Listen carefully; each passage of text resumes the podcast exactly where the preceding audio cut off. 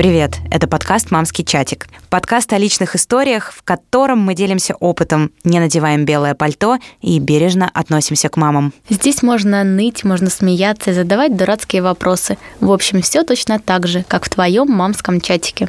И задают темно поболтать сегодня Вика Миронова, мама Поли, которой 2,9. И Лина Андрейченко, моему сыну Тиме, 2 года и 4 месяца. Честно говоря, сейчас фраза «задают темно поболтать» мне кажется не очень уместной, потому что проблема, о которой мы поговорим сегодня, гораздо серьезнее и глубже, чем все наши предыдущие, как мне кажется. Выпуск будет посвящен потере ребенка и маме, которая смогла с этим справиться и жить дальше полноценной жизнью. У нас в гостях сегодня Таня Линчик, мама троих детей, автор книги в жанре нон-фикшн с рабочим названием «Сила в тебе» или «Наша история спасения дочери». И просто активная творческая девушка, которая согласилась поделиться с нами своей историей материнства. Привет, Таня. Привет. Таня, привет. Спасибо, что ты сегодня к нам пришла. Я не буду сейчас лукавить. Таня – это моя подруга. Мы с ней знакомы уже почти три года.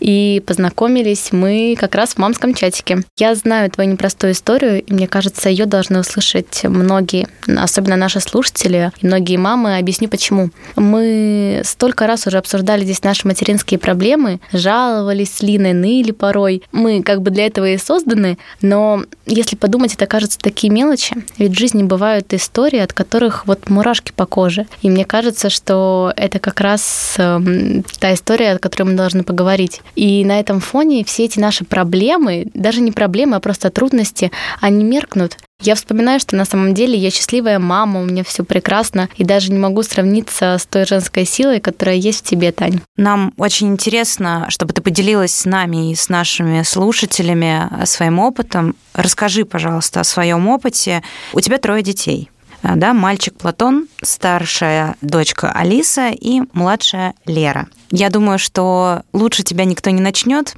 Расскажи о Платоне и о том, что произошло. А, да, хорошо, с удовольствием расскажу. Я, как и многие, наверное, сейчас современные мамы, очень хотела ребенка и подходила к этому очень ответственно. А, сразу после свадьбы мы с мужем обследовались. А, мне кажется, я его затаскала по врачам.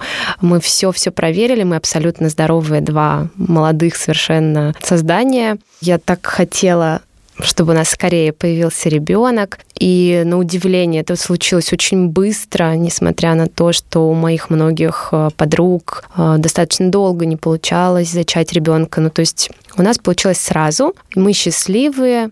Э, я совершенно хорошо относилась к беременности. Родился наш мальчик, здоровый, 8-9 по шкале Абгар. И мы такие современные, такие увлеченные родители – не знаю, два месяца мы провели в каком-то таком счастливом облаке, ну, если не считать вот эти все колики, бессонные ночи, это нормальная ситуация. Можно я добавлю, что Таня говорит о коликах, бессонных ночах с улыбкой, вот не как мы с Линой обычно, а вот так, как должно, наверное, быть. Да, ну, дело в том, что вот эти два месяца я просто переоценила спустя долгие годы, да, спустя время, я поняла, что все время, каждая минута это было просто счастье, которое мне довелось провести с моим сыном. Он был абсолютно здоровым мальчиком. Он очень много времени проводил со мной на руках. Он не любил лежать там в кроватке.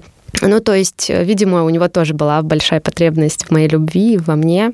А в два месяца он простудился. Это обычная какая-то вирусная инфекция. Ну, да, я себя виню в чем-то. Настолько мы современные, активные, какие-то, может быть, слишком молодые, неопытные родители. Мы брали с собой везде его, там, в кафе, в магазины. То есть совершенно нормально к этому относились, как и многие сейчас э, родители, наверное, так поступают. Мы не сдували с него пылинки, не считали, что нужно с ребенком там как-то особенно обращаться, не показывать его родным, там никуда не ходить. Мы вели достаточно активную социальную жизнь, и да, так случилось, что он простудился. Мы сразу, естественно, обратились к педиатру. Первая простуда очень волнительно. Он выздоровел, все было хорошо, но спустя буквально каких-то там пять дней снова начала подниматься температура, лихорадка. Он постоянно плакал, плохо себя чувствовал. Мы его каждый день, несколько раз, мне кажется, даже возили от одного доктора к другому. Все разводили руки, ребенок здоров,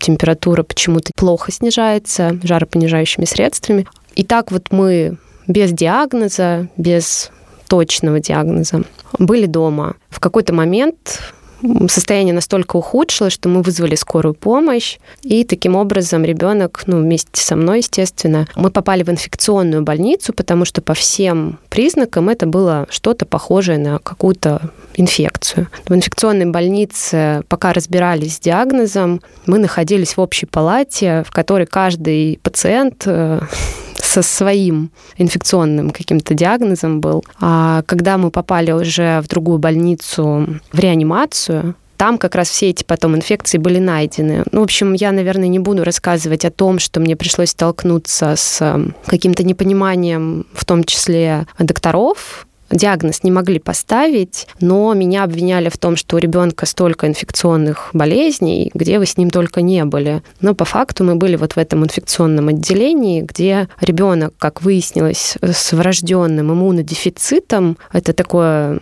заболевание крови, можно отнести к иммунодефицитам или к заболеваниям как раз крови получил все эти инфекции. Ну, собственно, он из воздуха их мог даже получить. Я правильно, Тань, понимаю? Ну, извини, что мы будем иногда тебя перебивать, да, и какие-то вопросы задавать. Я, конечно, не противник там нашей медицины, да, бывают и хорошие врачи, и плохие, но просто в этой ситуации я представляю твое состояние, да, как ребенок болеет, не знаешь, что у него, но при этом тебя еще и врачи сверху начинают винить, да, что ты там с ним где-то ходила и ездила. Я просто вспоминаю себя и Полю, и да, и мы точно так же везде, мы даже и на свадьбе были, когда ей было 4 месяца, и везде ходили, ездили, и нас ничего не останавливало. Но это не значит, что я плохая мать, да, или ты там плохая мать, что ты куда-то с ребенком выходила, и якобы у него столько болезней, и ты их не замечала. Ну вот как так? В тот момент я сама себя винила, потому что, естественно, ребенок, который был здоров, вдруг заболел, да не просто заболел, а таким тяжелым, каким-то непонятным заболеванием, которое ни один доктор, мы были у кандидатов медицинских наук, у кого мы только не были,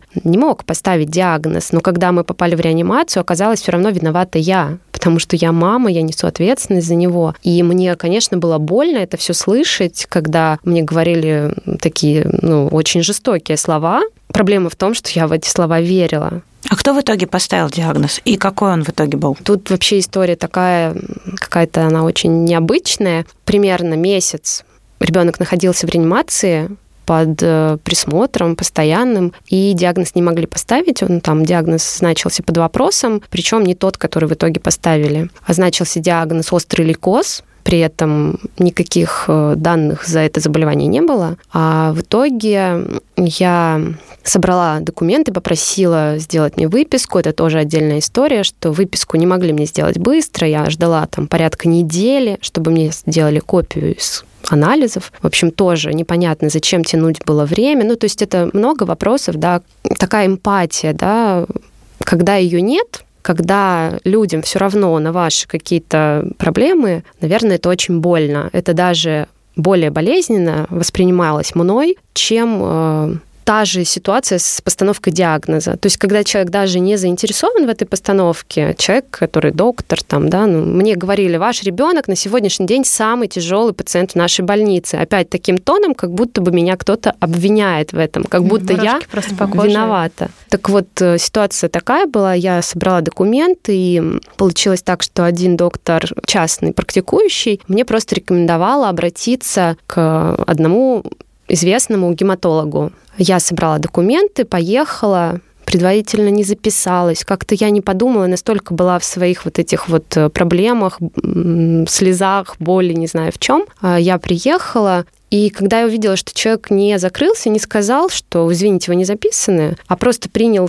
поговорил со мной, изучил, даже он не изучил эти документы, он просто со мной поговорил. Стопка документов так и осталась лежать в моей сумке а те документы, которые ждала примерно неделю.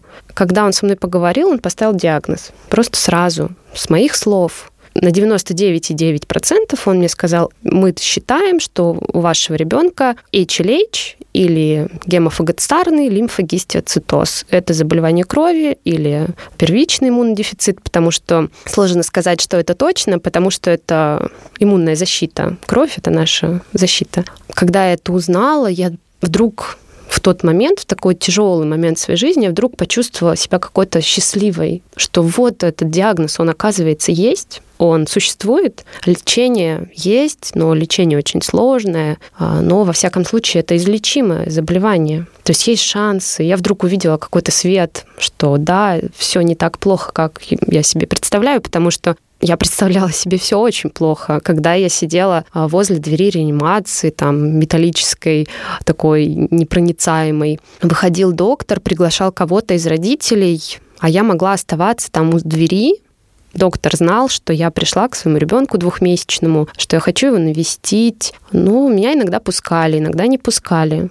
Было непонятно, почему. То есть э, а мне никогда не говорили, что вот вы знаете, сейчас там исследование проводится, и мы вас запустим там или пригласим, когда оно закончится, там через столько-то времени. При этом я пыталась сохранить грудное вскармливание, я там сцеживалась, я приносила молоко, просила, чтобы его кормили не смесью, а молоком. Это тоже было все очень сложно. Мне не шли навстречу. А один только доктор как-то лояльно к этому Может, относился. какая-то больница? Честно, я просто не хочу. Нет, не хочу потому что это очень известная больница в Москве. Понятно, этого достаточно, мне кажется, да. для того, чтобы понять. Ну, эта история вся была 8 лет тому назад, то есть э, я очень надеюсь, что сейчас все там изменилось, но все равно я не хочу упоминать. Мне казалось, и мне говорили о том, что вам не надо никаких надежд питать. А мне говорили, что такие формулировки пройдена точка невозврата. Все очень было сложно, и для меня было таким чудом, когда диагноз вдруг поставили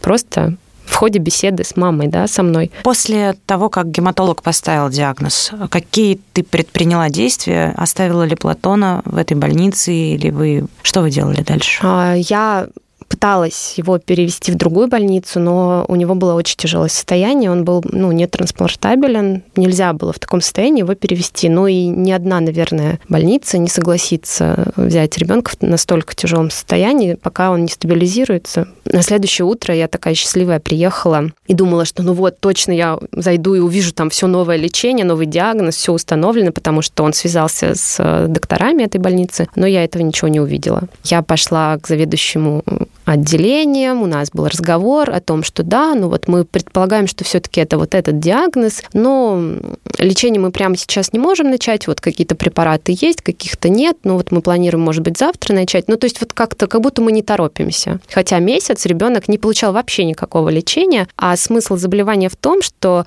собственные защитные клетки крови уничтожают это макрофаги такие, да, они разрушают гемофагоцитоз, да, поглощают, раз, разрушают клетки крови собственные. При этом все инфекции, любые бактерии, грибковые инфекции, они как будто не замечают. То есть все, что только можно, проникает э, в организм и разрушает, уничтожает его. То есть даже попытки сдержать это не было, потому что ни одного препарата по делу не было назначено. А они вообще существуют? Да, есть сдерживающая терапия, а дальше лечение – это пересадка костного мозга. Только это лечение помогает. Длительно проводить химиотерапию невозможно, потому что организм продолжает все равно медленно разрушаться, и состояние ухудшается, и уже если долго тянуть с пересадкой, то ребенок просто подойдет к ней в таком статусе, ну, пациент, да, это такое заболевание, оно бывает даже у взрослых, только вторичной природы, может произойти любая ситуация какая-то, та же инфекционная, и пересадка будет неудачной, например. Сколько в итоге пролежал в больнице Платон? Он провел там чуть больше месяца, то есть в два месяца он заболел, мы были еще дома, а в три с половиной месяца его не стало лечение начали буквально, может быть, 10-11 дней проводили, но на тот момент уже состояние его было слишком тяжелым. Почему вы не знали об этом диагнозе во время беременности? Да? Делают же скрининги, на него делают какой-то скрининг или после того, как Платон родился, да, 8,9 Абгар. Ну вот у меня Тима так родился, 8,9 Абгар. Какие-то диспансеризации в месяц вы проводили, кровь сдавали. Неужели это все не выявляется? Когда я уже пыталась понять, вот этот тоже вопрос меня интересовал, можно было как-то раньше предсказать или нет,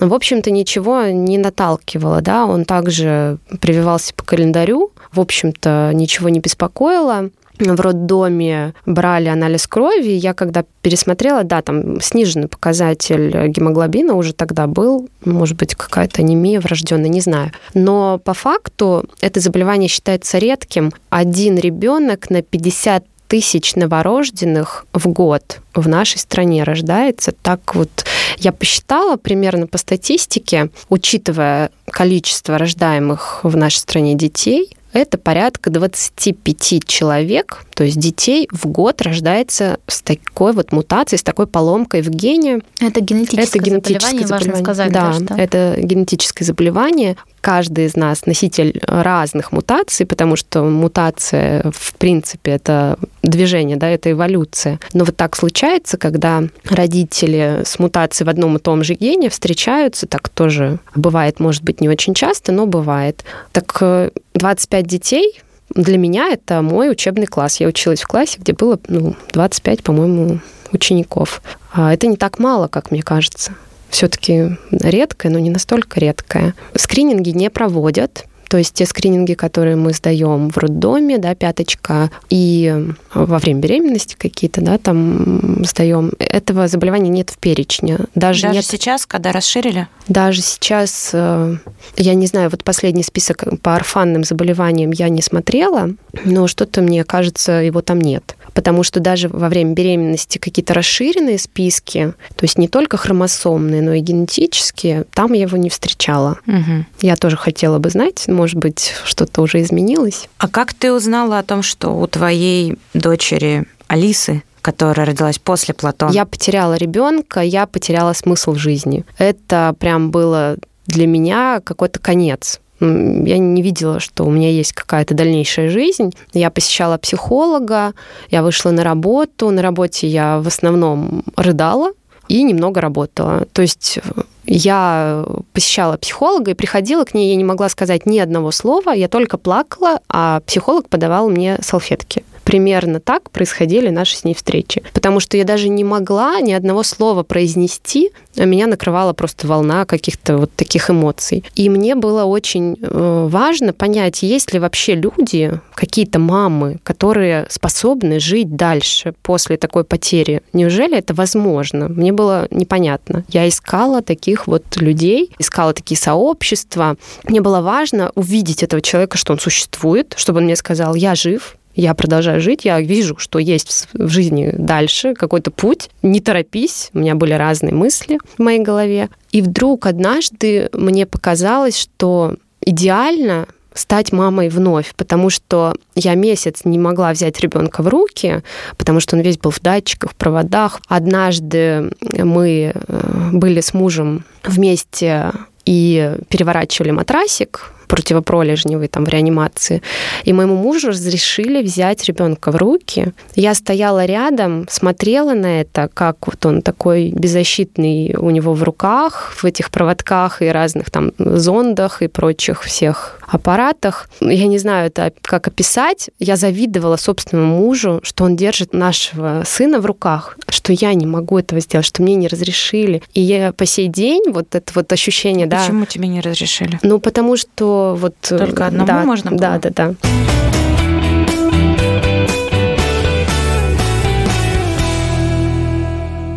Вот такая вот история. Я поняла, что вот моя материнская любовь, она какая-то невысказанная, она такая безграничная. Мне очень нужен ребенок. Вы решились прям вот конкретно, это не получилось случайно, да, а вы прям задались а, целью? Да, это была моя цель. Я просто не видела дальнейшей никакой своей жизни без этого, без материнства. И у меня были страхи в том числе, что а вдруг так случится, и я больше не смогу родить ребенка. То есть, а вдруг так случится, что больше никогда не смогу подержать в руках своего ребенка. Вот это вот ощущение, когда ты как вот теплый такой мир вокруг создаешь, да, такой своей, там, всем своим телом обнимаешь.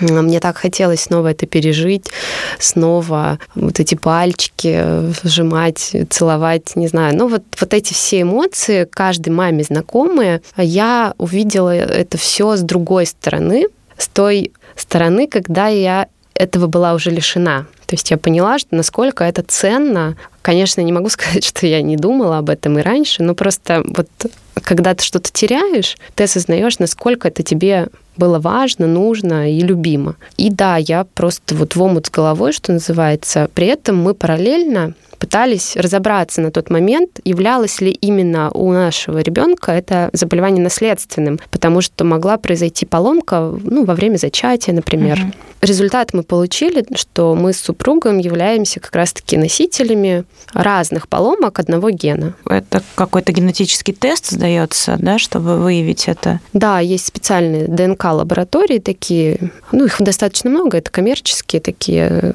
структуры. В общем, когда я вдруг увидела положительный тест на беременность, я испытала два абсолютно противоположных чувства. Я была безумно счастлива, и одновременно мне стало до жути страшно, что вдруг это повторится. Мы узнали, что есть такое понятие, как пренатальная диагностика. Можно еще во время беременности узнать, нет ли какого-то заболевания у ребенка, хромосомные это есть. не входит, я сразу уточню, это не входит ни в какие списки по ОМС, то, что мы сдаем, это должен сам, да, вот читать, узнавать. Точно так же, как генетические тесты, получается, только для ребенка, да? Да, абсолютно точно. Это никак к ОМС не относится. Причем ну да, вся процедура платная и анализ платный. То есть э, здесь государство пока не, не принимает, не принимает участие. участие, да, абсолютно точно. Мне, конечно, хотелось узнать как можно раньше.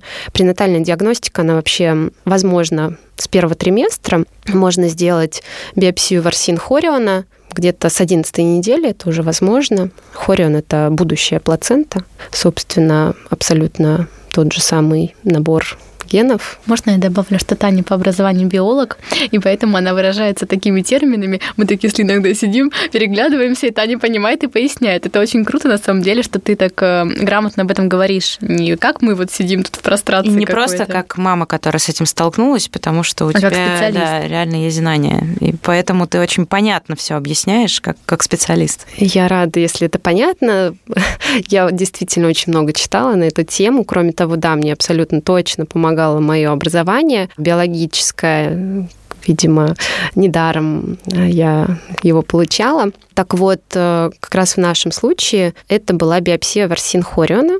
Это прокол в животе через прокол определенной иглой. Специалист под контролем УЗИ отщипывает небольшой кусочек, это такая прям ворсинка в прямом смысле. В баночке я видела эту красную ворсинку, это как вязальная нитка, вот так выглядит, из которой вот шапочку можно, например, связать. Вот такая она прям пушистенькая, как будто бы. Вот. Эм, в общем, да, вот этот материал мы с мужем отвезли в лабораторию, и было очень долго томительное ожидание. Причем, когда мы приехали в лабораторию, я вдруг поняла, что ну, есть уникальный шанс, вот есть э, генетический материал ребенка, можно ну, на всякий случай случай. Еще и другие заболевания, самые там распространенные, не очень. И я выбрала какие-то хромосомные аномалии, еще какие-то заболевания, которые достаточно часто встречаются, чтобы не прокалывать пяточку ребенку. То есть, да, вот этот скрининг пяточка, он, как по мне, все равно болезненно. Если я могу этого избежать, почему бы нет? То есть я вот это все выбрала, и дальше было томительное ожидание.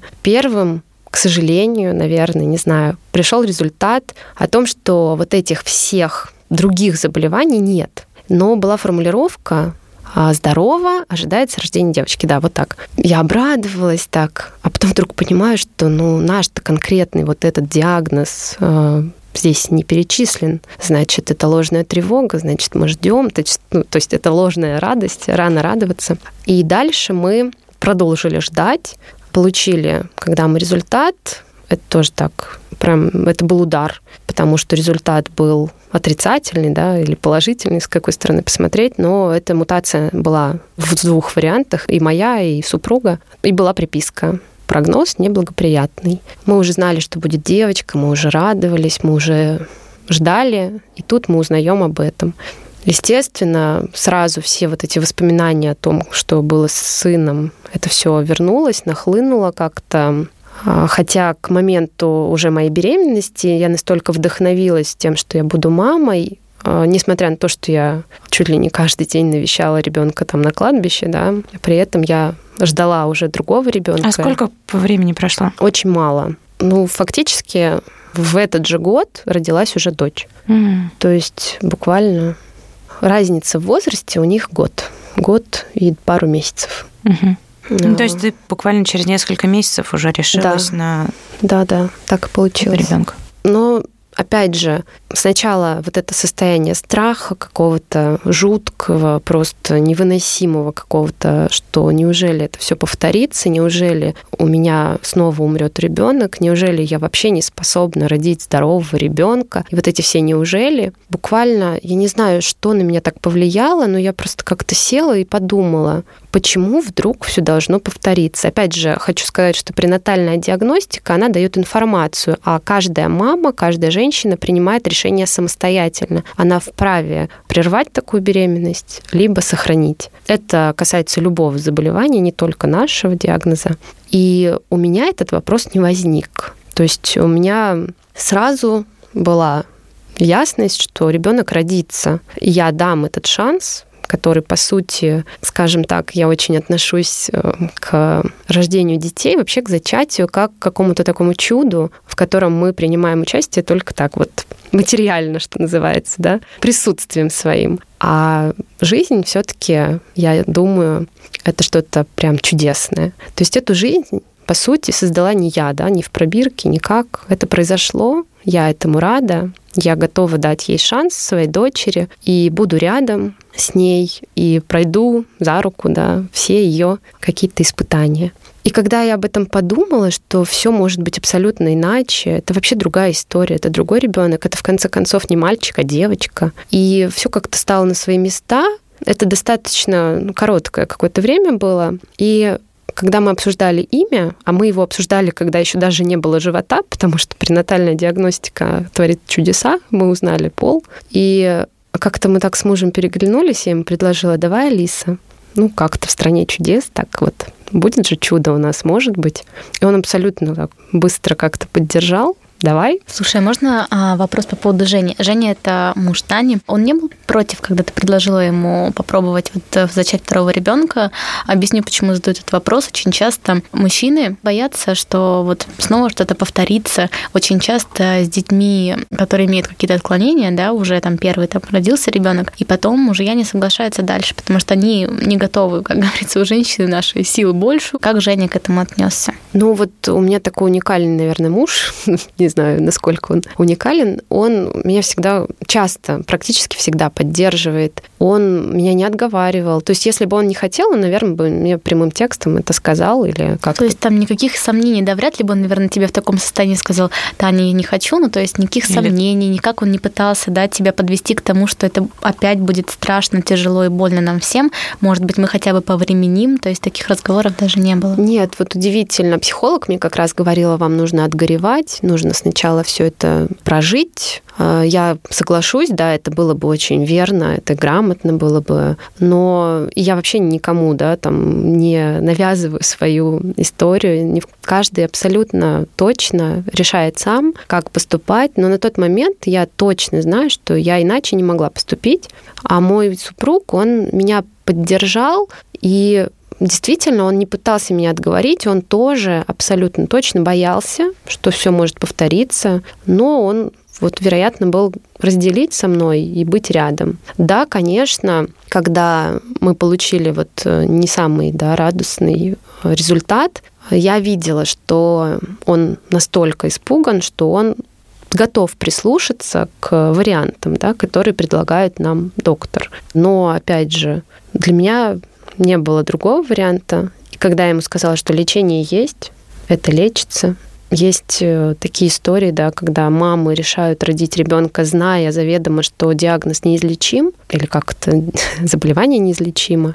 Я думаю, что каждый принимает решение сам, насколько ты готова быть здесь, да, присутствовать, помогать, или принять это, или бороться, или сдаться, или насколько ты хочешь быть свободна. Мне многие тоже говорили, это будет очень тяжело, гораздо легче и проще. Ну, опять же, это личное дело каждого. И когда решение уже было принято, мне настолько стало легко. Конечно, долгое достаточно время у меня внутри была боль о потере моего сына, но рядом с этой болью уже была надежда и радость, и любовь к моей уже будущей дочери, которая уже со мной. И я считала совершенно неправильным пребывать э, в каком-то унынии. Почему я буду лишать ее какого-то шанса, радости. Она абсолютно не виновата, она ничего не знает, она внутри меня.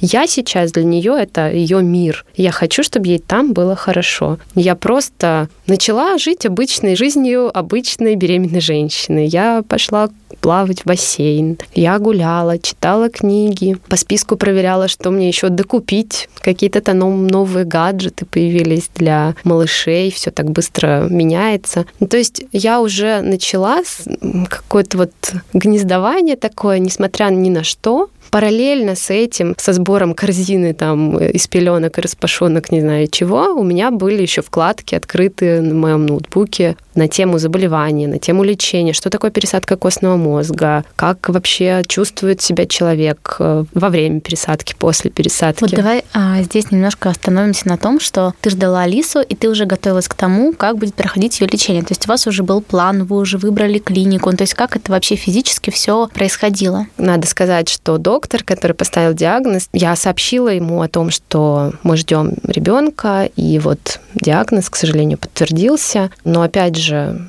мне сказали, что все в порядке, это лечится, это ваше решение, мы принимаем любое.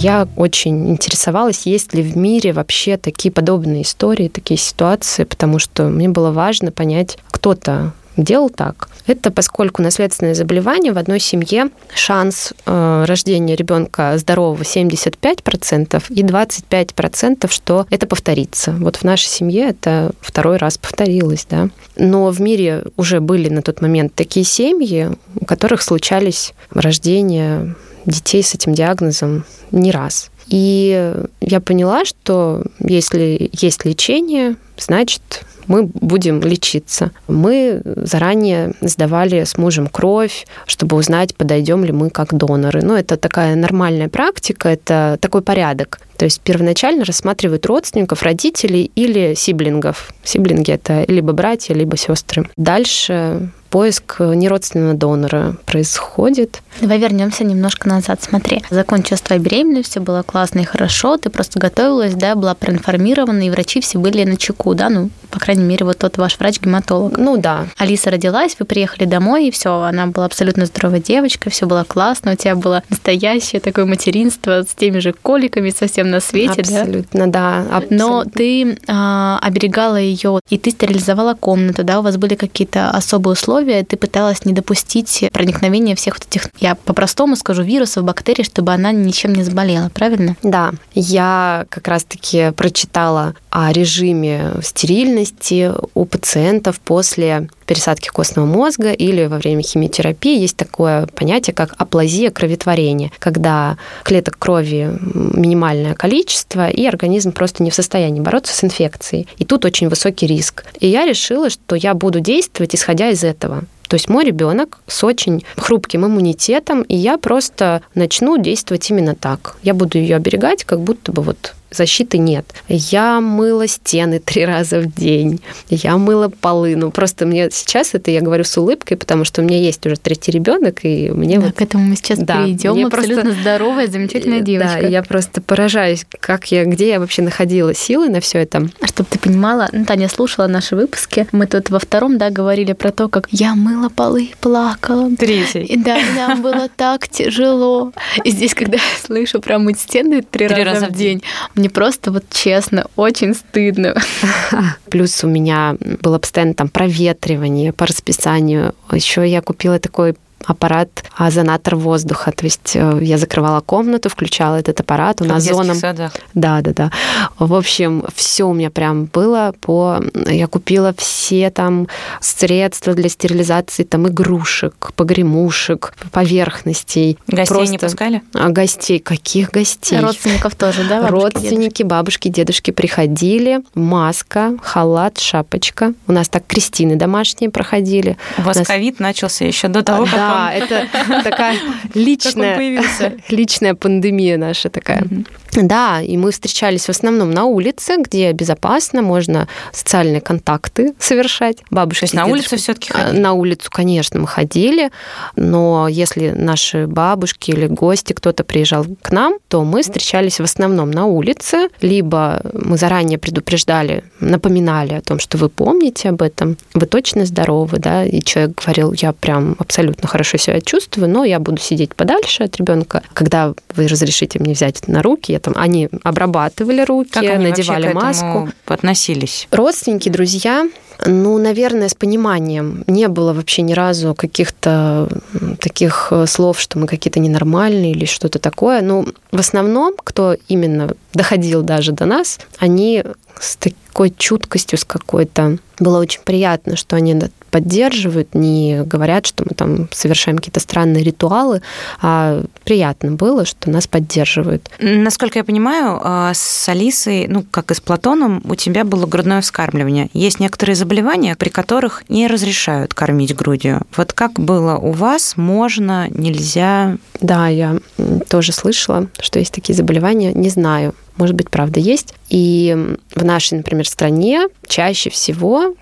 так бывает во время химиотерапии или во время пересадки костного мозга принято запрещать кормление грудью. Но опять же, настолько мне было это важно сохранить, поскольку у меня очень привязанный ко мне ребенок, моя дочь, она просто ну, не могла находиться нигде, кроме как на моих руках. Она спала только на мне. И я вот совершенно там неподвижно проводила многие часы. И я понимала, насколько это важно быть вот частью меня. Видимо, вот это какая-то наружная беременность, вот это правда про нас. Я попросила, узнала, есть ли возможность сохранить это. Оказывается, есть международный опыт, уже много мам и много раз э, во всем мире оставляли грудное вскармливание во время вот таких даже тяжелого лечения, пересадки или химиотерапии, и ни разу каких-то проблем не возникало. То есть сказать, что это кого-то прям спасло или, наоборот, загубило, это точно не так.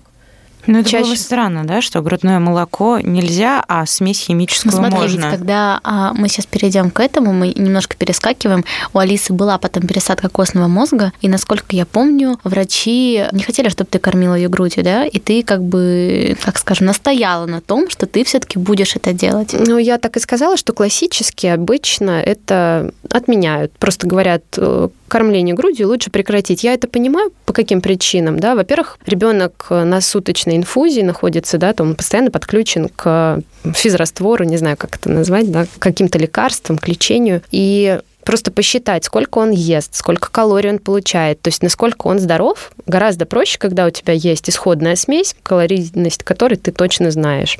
Когда есть мама и ее грудь, ты не очень понимаешь, сколько там молока и насколько оно калорийно, да, и это нормально. Но мне бы, конечно, хотелось, чтобы больше врачей поворачивались, да, в сторону мамы, и я настолько, честно, заинтересована этой темой была какой-то момент. Я изучила просто даже научные какие-то труды на эту тему, исследования, которые говорят о том, что как раз-таки грудное молоко, оно очень помогает ребенку, не только да, с психологической точки зрения. Есть такие исследования, когда стволовые клетки мамы проникают даже через желудок ребенка и помогают ему достраивать какие-то органы, да, до, до сих пор там на тот момент еще не дозрелые. Если есть такая возможность сохранить Я думаю, что надо попробовать. Нужно всегда поговорить с доктором. В конечном счете ответственность все равно да, на нас, на мамах, на папах, на родителях. Сколько было Алисе, когда вы нашли донора? А, поскольку заболевание такое у нас реактивное, оно так и называется, да, вот, вот эта реактивность, а, оно запускается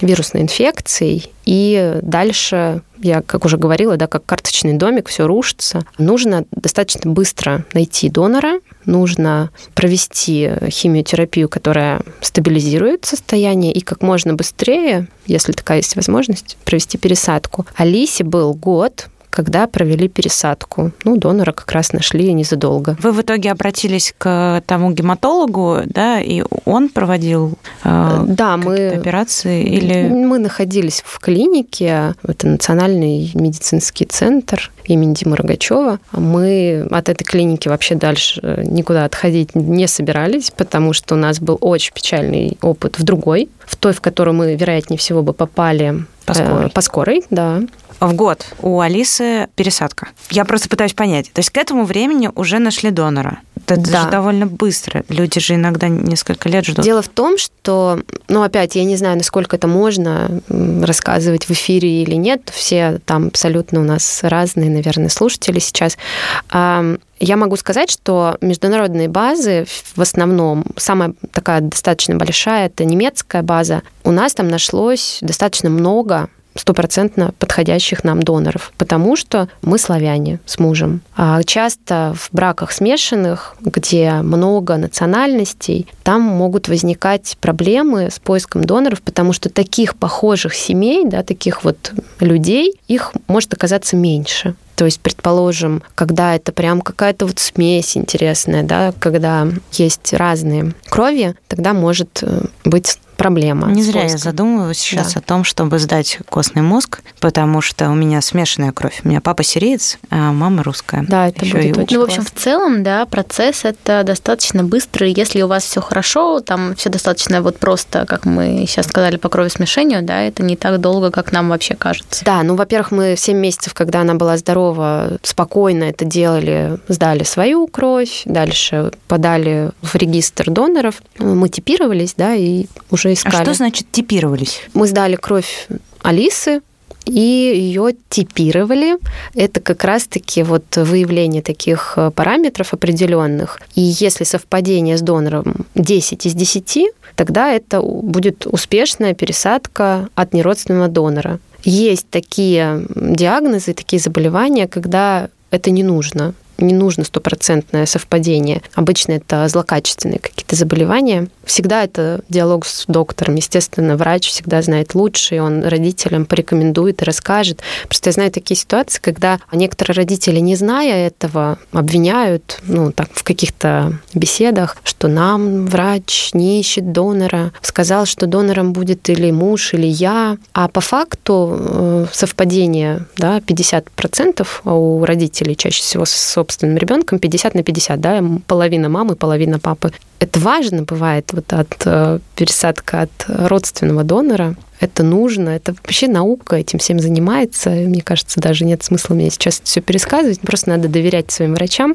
И есть диагнозы, когда нужно точно, вот сто процентов. Ну, опять же, да, эта пересадка была уже достаточно давно, все могло измениться. Может быть, уже при нашем диагнозе можно сделать пересадку от родителя, но тогда это было невозможно. Есть уже даже такие предположения, что вообще, может быть, через какое-то время не понадобится никакой донор, и просто научится чистить собственные да, там, клетки, и будет аутопересадка собственных клеток, просто тех, которые нужны, или отредактированных, которые починили в пробирке где-то и пересадили обратно. Наука будущего. Это будет круто. Но пока это не так.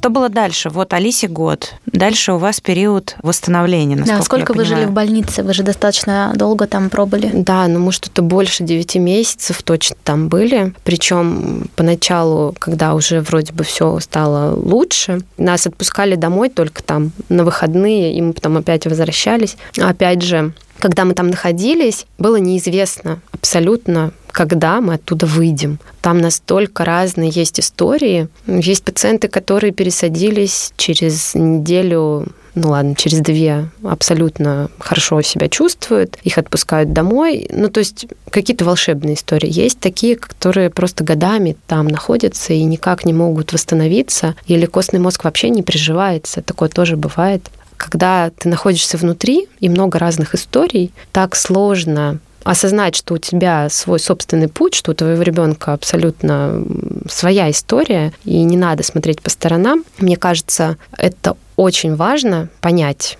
и не сравнивать, не примерять на себя чужую там какую-то. Ты знаешь, очень откликается к тому, как сейчас. Вот там мой ребенок не говорит, а у соседа уже там Пушкина читает. Или там вот у одного ходит, да, а у меня еще не ходит. И это так сложно, я по себе говорю, принять, да, что вот он такой другой, да, у него свой путь развития, а в твоем случае, да, у Алисы свой путь восстановления лечения. Это очень для меня сейчас пересеклось вот в, именно по чувствам. Вы пролежали там 9 месяцев в больнице. Сейчас Алисе 6 6 лет. 7. 7 а, уже. 7 исполнилось, 7. вот ей, да. Она как-то отличается от других детей своего возраста? Проблемы со здоровьем, может быть, у нее какие-то или еще как-то есть какие-то отголоски того, что вы пережили, вот когда ей был год? Ну, если не считать, что она чуть ниже ростом, чем ее сверстники, но это, опять же, не всегда говорит да, о каких-то проблемах со здоровьем. Это просто может быть такое, вот такая особенность, маленький рост. Она настолько активная, она занимается танцами, она смеется, дурачится, заводила. Вообще внешне никогда не скажешь. Каких-то проблем там со здоровьем особенных тоже нет. Она заболевает простудой и выздоравливает. Она, не знаю, там летом ест мороженое, купается. Ну, а в общем... нужно ли ей пить какие-то лекарства для поддержания или вот что-то? Или все, вы пересадили костный мозг и дальше живете спокойно? Первое время нужно было, но со временем все постепенно, все меньше и меньше каких-то дополнительных степеней защиты, не знаю. И на сегодняшний день она не принимает ничего. Ну, у нас была рекомендация, то есть э, мы достаточно долго, каждый каждый день принимали антибиотик профилактической дозировки. Но вот это такая проблема, это нормальная практика после таких серьезных процедур. Естественно, хочется ребенка защитить. Она у меня даже практически все прививки по календарю уже имеет. То есть настолько, что ребенок с пересаженным иммунитетом, не просто там у нее медотвод, и она не будет прививаться, а наоборот, мы в числе первых идем прививаться, потому что я хочу защитить своего ребенка. Лучше пусть она привьется, чем она где-то заболеет. Вот тогда я буду очень переживать, потому что ее иммунитет очень особенный. У нее группа крови химера, потому что в ней два человека. Ого. Кост так, если, да, да. бывает. Костный мозг, у нее изменилась группа крови. Я даже не знала. Да, при пересадке крови. меняется группа крови, и клетки донора у нее живут. То а, есть это вот не дай бог, нужно будет переливание крови. Можно будет какую-то одну группу перелить? Универсальный донор первая положительная, а. по-моему, или какая там да. первая отрицательная. Универсальный донор. Если что, я согласна, мне первая отрицательная. Я хотела просто сказать, что я знаю Алису, и вот, ну, ты спрашиваешь, отличается ли как-то, вот вообще ничем не отличается. И первый раз сейчас услышала от Тани про рост, я даже, ну, как я видела, шестилеток, семилеток, и я ничего такого не скажу, может, потому что я сама маленького роста. Я с моим метр пятьдесят семь. Вот, привет, подруга. В общем, она очень общительная, увлекающаяся девочка, и ты никогда в жизни не скажешь, что она там такой путь прошла, если ты вот не знаешь этой истории, ты ни за что не подумаешь, что когда-то у нее была такая история. У Тани еще есть э, третий ребенок, это тоже дочь, ей два с половиной года, зовут ее Лера. Затронуло ли ее это заболевание? Делали ли вы во время твоей беременности все эти тесты? Как вы решили? И как вы вообще на третьего решились, ребенка? Да? Это же вообще для меня это просто... В какой-то момент, э, когда Алиса стала уже прям здоровой, и, наверное, многие мамы меня поймут, когда уже старше трех лет ребенок, руки как-то развязываются, ты становишься настолько какой-то свободный своей жизнью, начинаешь жить, делать. И я вдруг осознала, что вот это вот так не хватает вот этой вот, вот лялечки, так хочется этого малыша тискать, обнимать. И я осознала, что я хочу очень ребенка. Я поговорила с мужем, он так э, с таким романтическим взглядом куда-то в небо посмотрел, так, ну да, я, наверное, тоже. Мы как-то с ним поговорили, обсудили. Я стала изучать вопрос, как нам это все лучше сделать что вообще происходит э, с медициной, как родить здорового ребенка вот именно без этого диагноза. Я узнала, что оказывается пары, в семьях которых, э, ну, вообще семьи, да, в которых есть наследственное заболевание какое-то, они абсолютно бесплатно могут претендовать на процедуру ЭКО. Так же, как и женщины, которые не могут по каким-то причинам зачать самостоятельно ну, то есть приравниваются эти категории. Я как-то думала, так думала над этим всем. В общем-то, с беременностью никаких проблем нет, да, я и забеременеть могу, и выносить могу. Но вот очень было страшно, что, а вдруг правда, вот я не могу родить здорового ребенка. Да, это был такой очень серьезный страх. Но Стоит ли использовать искусственное оплодотворение? Опять же, я точно знаю, что будет несколько эмбрионов, что будут те, которые с болезнью. Это Платон, это Алиса. И этих детей заведомо негодных выбросит просто, да, как материал этот уничтожит. Для меня это просто кощунство какое-то, это невозможно. Я не просто думаю об этом как об, об эмбрионах, а как о своих детях, которых я знаю, держала на руках, да. Поэтому я поняла, что нет, это не для меня будет история. Я буду верить, что все получится. Я с мужем поговорила, что вот если ты действительно этого хочешь, то я вот уверена, не знаю, откуда у меня такая уверенность появилась, но она появилась, что ребенок родится здоровым, мальчик или девочка, кто это будет, не знаю, но если хочешь ты, то точно. И правда, как-то так случилось, и ну, как-то беззаботно так жили. Мы в отпуске были, я поняла, что кажется, что-то вот что-то пошло уже не так, кажется, я а, беременна. Еще никакого теста, никакой задержки, там ничего такого, но у меня уже в подсознании какая-то мысль возникла.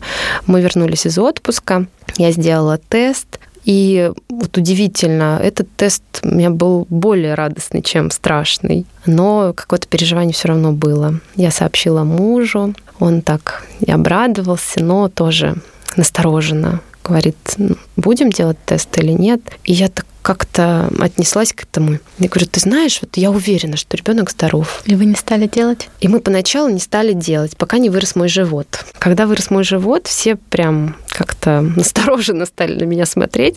И так еще получилось интересно. Алиса смотрела фотографии в моем телефоне, увидела снимок УЗИ. Я сфотографировала. Она говорит, мам, это кто? Платоша? Нет, говорю, не Платоша а это я? Я говорю, нет, это не ты. Это малыш? Она такая была счастливая. Это малыш? И она всем рассказала про этого малыша. И, в общем, скрыть уже было невозможно. У нас же малыш. И, в общем, как-то реакция была разной. Да? Кто-то из наших родных обрадовался, поддержал, там слезы радости стирали да, с э, глаз. А были такие, кто вот, ну, нас не поняли, да, сказали, ну, вот вы какие-то странные. Неужели вам не хватит вообще? Вот вы о нас вообще подумали? каково нам будет. Хм, интересно. А, да, что вот нам-то ведь тяжело это все переживать. А, да, вам не да, тяжело. А, а мне кажется, а мне неужели мне было легко? Но, видимо, мне настолько хотелось, я настолько была в этом всем уверена. И не знаю, правильно это, неправильно, это каждый опять решает сам. Но у меня было так. И потом просто я поняла, что ладно, окей, а вдруг все-таки эта болезнь есть? У меня хотя бы будет время подготовиться, как-то вот, ну, восстановить всю информацию, хотя я минимальный какой-то шанс давала этому. А вообще мне хотелось просто быть уверенной, что все хорошо, что все точно хорошо. Я нормальная, здоровая женщина, у меня здоровая беременность. Мы сделали другой вариант, пренатальной диагностики, как раз-таки, который можно делать на поздних сроках. Это а, биопсия околоплодных вод. Это амниоцентез. На 18 неделе я делала, по-моему, с 16 это можно. Результат тоже достаточно быстро делается. Ну, точнее, так же. Я узнала, что Лера здорова, что это девочка. Ну, что она девочка, я уже знала по УЗИ.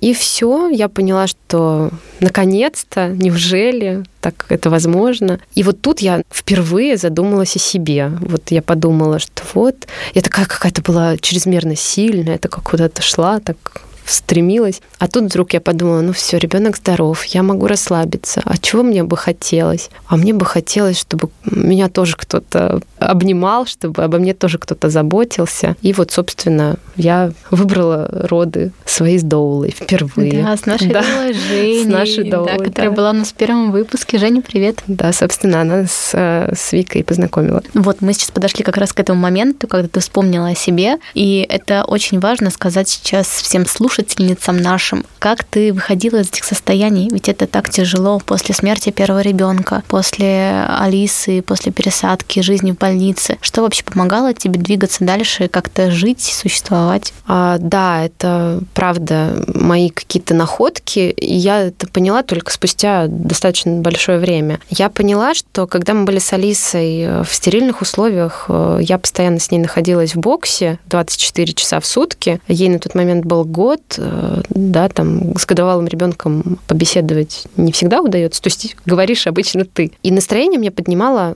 на удивление, такие вещи, как вот музыка. Я привезла с собой радиоприемник, я там настраивала нужную мне волну, чтобы мне как-то настроение появилось. Мы там с Алисой танцевали, что-то я ей там пела. Потом не знаю, какие-то любимые свои композиции под настроение, вот в зависимости от того, чего бы мне хотелось. Потом я поняла, что очень важно вот использовать время, да, когда я наконец-то шла в душ, а это было тоже обязательное правило, родитель, ухаживающий, там, кто рядом с ребенком в стерильной палате, обязательно ежедневно принимает душ, вот хоть что делай. Несмотря на то, что Алиса меня не отпускала, я находила там какое-то окошко, когда она спит, и вместе с радионяней отправлялась в душ. Я брала с собой самый ароматный гель для душа, и вот прям вода мне помогала, да, вот какие-то такие процедуры юмор. У меня с девчонками, с моими подругами есть какой-то такой чат, где мы друг другу шутки какие-то отправляем. Это просто не по теме шутки, любые.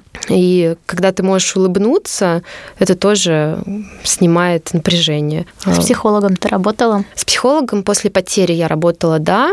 А во время лечения в больнице, мне просто на это не было времени. Я проводила полностью все свое время с ребенком. Я даже а, спала не в специально отведенной комнате, а на кресле рядом с ее кроваткой, потому что вот для меня было невозможно оставить ее, невозможно было выйти из больницы без нее, хотя меня муж там очень уговаривал сходить на массаж или что-то вот уделить себе время, но я не могла, потому что я сказала, мы зашли сюда вместе и выйдем тоже вместе. Ты сейчас пишешь книгу, да? О чем она? Я дописываю книгу. Сейчас как раз я в стадии поиска издателя, поэтому у моей книги только рабочее название да, «Сила в тебе» или «Наша история спасения дочери». А, но я верю, что эта книга действительно может э, кому-то быть полезна и помочь хотя бы понять, что ты не один, что есть кто-то еще, Слушайте, почему у нас выпускают книги Ольга Бузова, всякие непонятные блогеры? Потому что у них много денег. Ну, это понятно. Но, может быть, кто-то сейчас нас услышит, и если у вас есть а, какие-то контакты или знакомые, или что-то еще, давайте поможем выйти классные книги. Не книги Ольги Бузовой очередной, пожалуйста. Да, если у вас э, реально есть какая-то возможность э, помочь Татьяне, напишите нам в комментариях на всех площадках, где выходит наш подкаст, и мы с удовольствием поделимся этим с Таней. Оль, извини, ничего личного. Ну, у меня очень такая глубокая мотивация рассказать об этом диагнозе, во-первых, сделать его более известным, как бы открыть его миру, да, что он есть, что не так уж и мало детей рождается, и хотелось бы, чтобы диагноз все-таки было возможно поставить не только в национальном центре федеральной клиники, а в любом городе, потому что такой ребенок может родиться везде, и он, когда заболевает, чаще всего диагноз ставят какой-то инфекционный, а недостаточно уделяют, может быть, э, внимание другим каким-то факторам, и под маской этого заболевания просто ребенок уходит, пациент. Мне бы, конечно, хотелось, чтобы была такая диагностика очень классная. Это первое. А второе, естественно, мне бы хотелось поддержать родителей, в первую очередь мам, которые вообще столкнулись с чем-то подобным. В свое время я очень искала поддержку или э, людей с подобными историями. Как мне кажется, эта книга поможет э, и тебе, наверное, высказать какую-то вот эту свою боль, вылететь на страницы книг. Ну, это знаешь, как есть такой прием у психологов. Ты должен написать какие-то вещи, которые тебя тревожат, например, да, на листок бумаги, или наоборот, написать какие-то свои желания, да, и что это очень помогает. И, возможно, тебе это тоже поможет вот как-то справиться. Все равно, мне кажется, это такая травма, которая не проходит же, она же все равно остается с тобой на всю жизнь. И возможность рассказать об этом, да, и поделиться этой историей, и, возможно, кому-то помочь, и ты об этом будешь знать, это поможет в первую очередь самой тебе. И, конечно, да, рассказать, чтобы больше людей об этом знали, об этом диагнозе, и, возможно, предпринимали какие-то меры еще на стадии. Может быть, господдержка какая-то наконец-то появится. Вот, может быть, кто-то услышит нас. Да. Вообще, послушав твою историю, Тань, хочется сказать, что мы очень часто в суете каких-то ежедневных, рутинных дел забываем, насколько мы действительно счастливы какие у нас прекрасные семьи, дети, а, как мы должны быть благодарны за то, что мы имеем. И спасибо тебе за то, что ты пришла, за то, что поделилась своей сокровенной историей. Несколько раз я здесь сидела и сдерживала слезы, а иногда и нет. Я восхищаюсь тем, как ты держишься, как ты сейчас об этом говоришь. Я понимаю, что еще, наверное, несколько лет назад это было очень тяжело, но я надеюсь, что благодаря нашему выпуску а, мамы, которые находятся сейчас в какой-то тоже сложной ситуации, поймут, что они не одни, и что всегда может прийти какая-то помощь. Это был подкаст «Мамский чатик», подкаст личных историй. С вами были Вика Миронова и Лина Андрейченко и Таня Линчик. Пока-пока. Спасибо.